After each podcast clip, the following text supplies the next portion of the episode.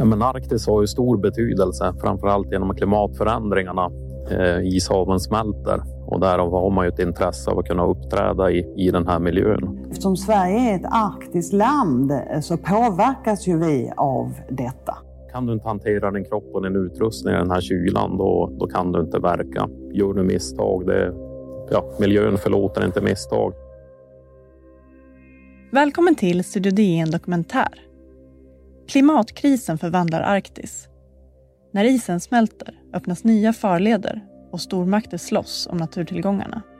Nu står länder i kö för att lära sig vinterkriga hos jägarförbandet i Arvidsjaur.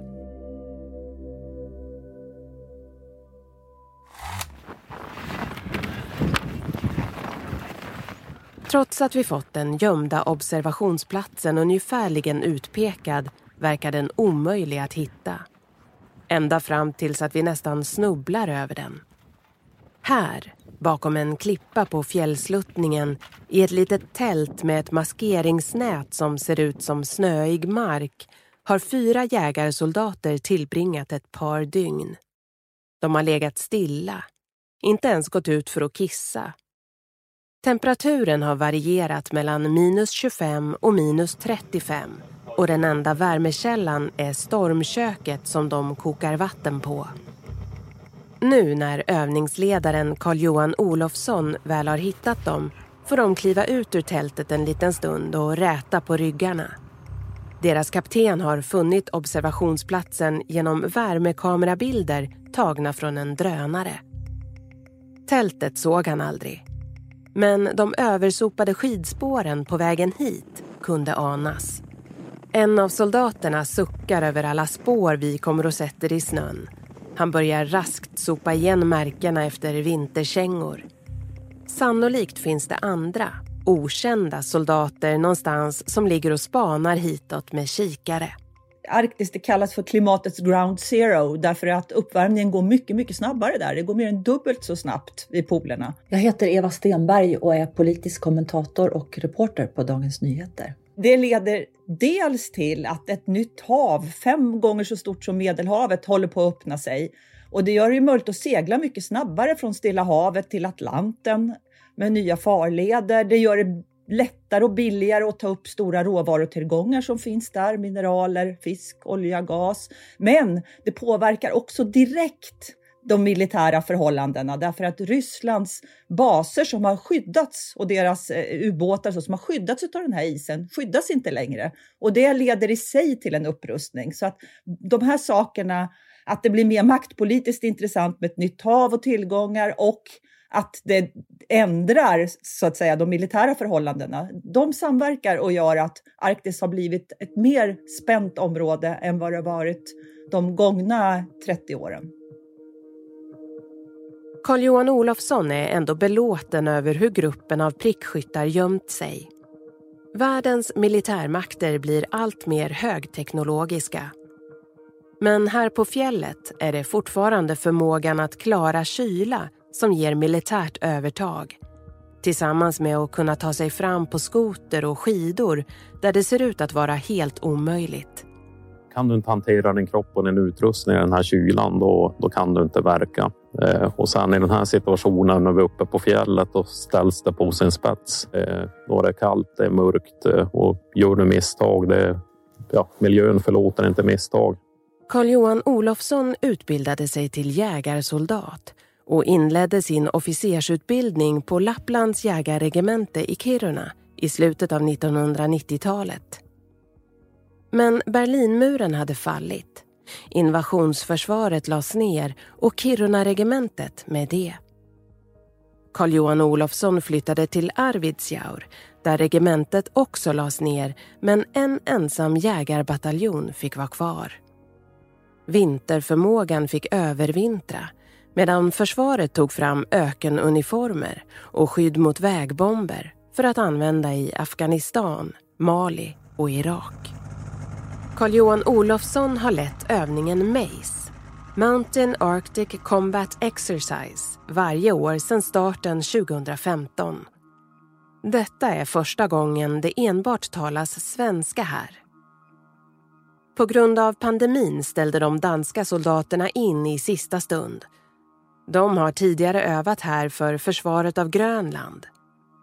USA hoppade också av. Men det internationella intresset för att öva med Sverige är stort. Ja, men Arktis har ju stor betydelse, framförallt genom klimatförändringarna. Eh, ishaven smälter och därav har man ju ett intresse av att kunna uppträda i, i den här miljön. Och framförallt i Sverige, vi har ju stor tillgång till stora övningsområden här uppe. Det är väldigt orört både i luftrummet och på marken. Och vi har ju det arktiska klimatet i Sverige då, det subarktiska egentligen. Det är ju internationella förband som kommer hit på övning och testverksamhet. Eh, så det är väl främst det intresset man ser. Sen som jägarbataljon har vi alltid haft den här förmågan. Försvarspolitikerna diskuterar att i nästa försvarsbeslut, efter 2025, återuppliva även regementet i Kiruna. Vindarna har vänt och försvaret av norra Sverige byggs tillbaka med hjälp av en svensk försvarsbudget som ökar med 40 procent under fem år.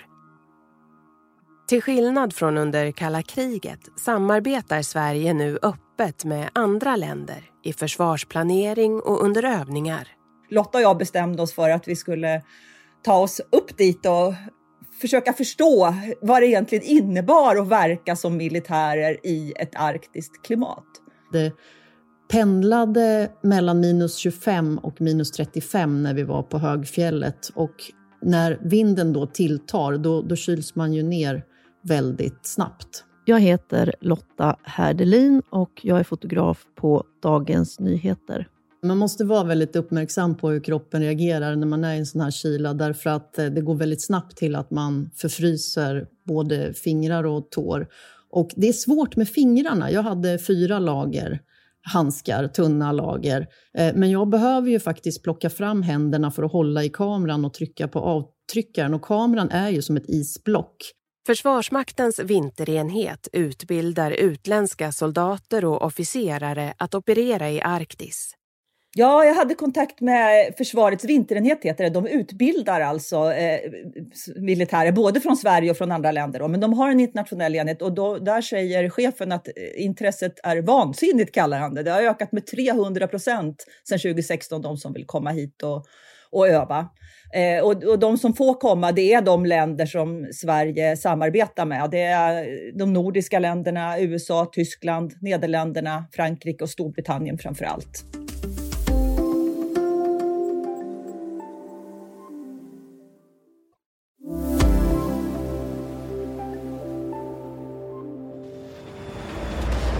Där försöker man påverka Sverige, men man kan inte bevisa det.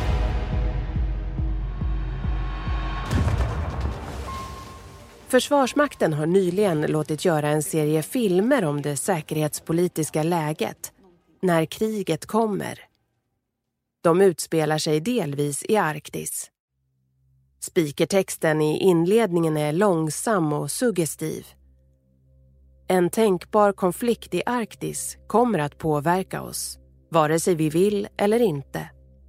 För vad händer när kriget kommer? Kapten Carl-Johan Olofssons kunskaper som jägarofficer och bergsmästare har placerat honom i storpolitikens fokus. Den främsta anledningen till att han hamnat där är våra utsläpp av koldioxid och andra växthusgaser. De resulterar i smältande isar och vikande permafrost. I delar av Arktis och norra Sibirien har temperaturen redan stigit i snitt 3 grader. I mindre delar upp till 6 grader. Tidpunkten när Nordpolen bedöms bli isfri på högsommaren har tidigare lagts flera gånger av forskarna. Nu väntas det ske redan kring 2035. Under kalla kriget var Arktis starkt militariserat.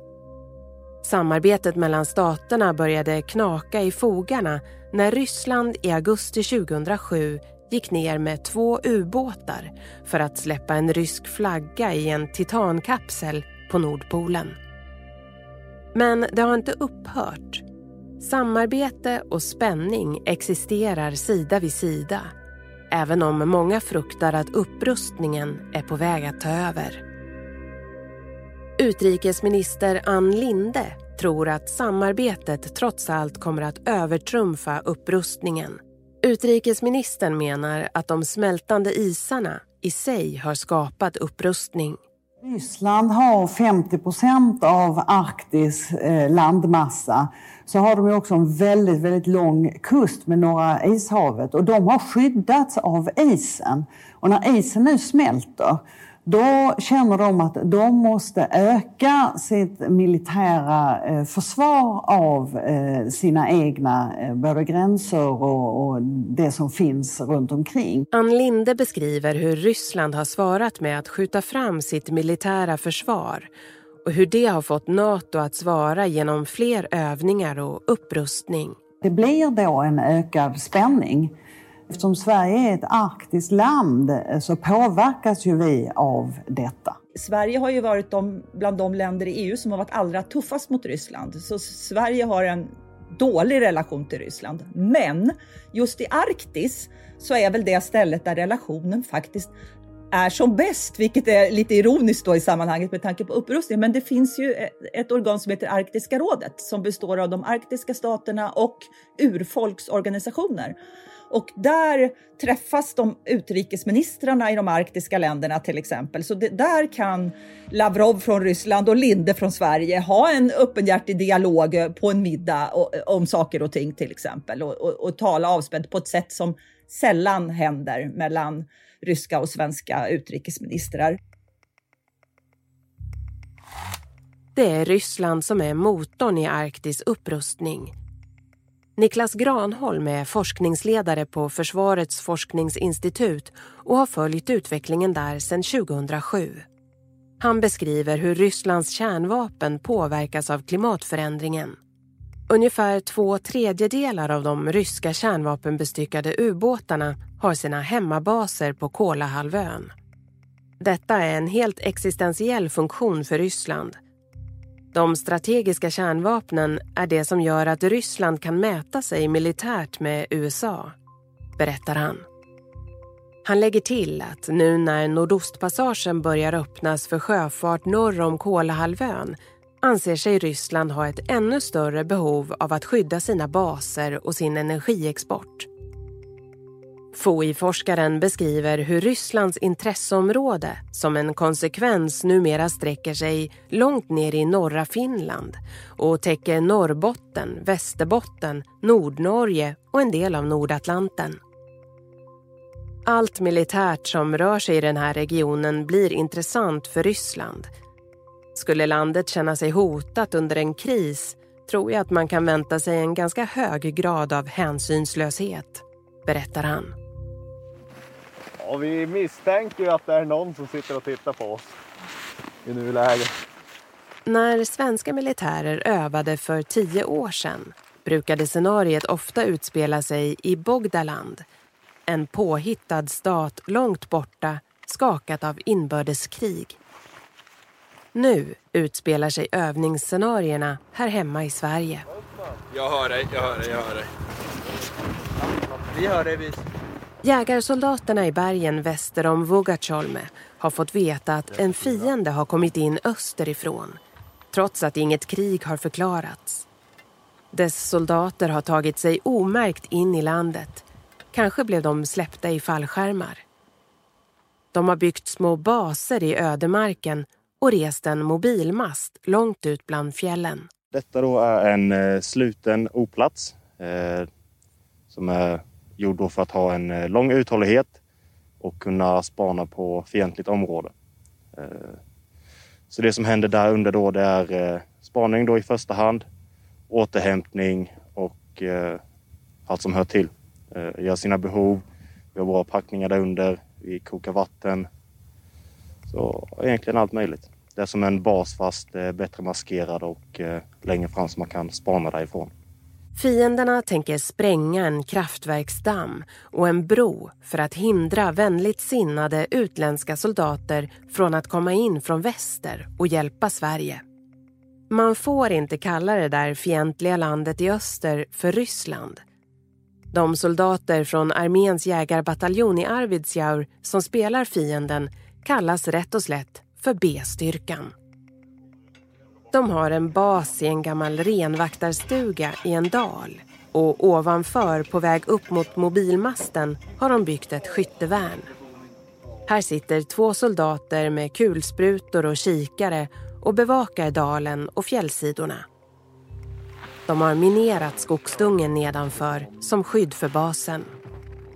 Vi träffade ju då soldater som låg två och ett halvt dygn ner i ett tält dolda bakom en sten på fjällkanten för att spana. Och de, eh, de hade ju inte några kaminer eller värmekällor utöver det lilla köket de kunde koka vatten på. Men, men de klarade sig ju genom att vara väldigt noggranna med utrustningen, att alltid följa sina rutiner, att inte chansa på någonting så lyckades de hålla varandra varma då, eh, under de här två och ett halvt dygnen. Och, eh, ja, de, de tyckte dessutom att det, det, där var inte någon av de svårare övningarna de hade upplevt. Det hade varit kämpigare när man dessutom var tvungen att vara tyst hela tiden. Det är precis det här de är tränade för, men eh, det, det är ju såklart en utmaning eh, även för dem och man, man måste ju liksom ha respekt för, för det här, eh, den här miljön. Det, det, är en svår miljö att verka i och det är därför också det är intressant att vi nu besitter den här kompetensen och till och med då lär ut den till andra länder.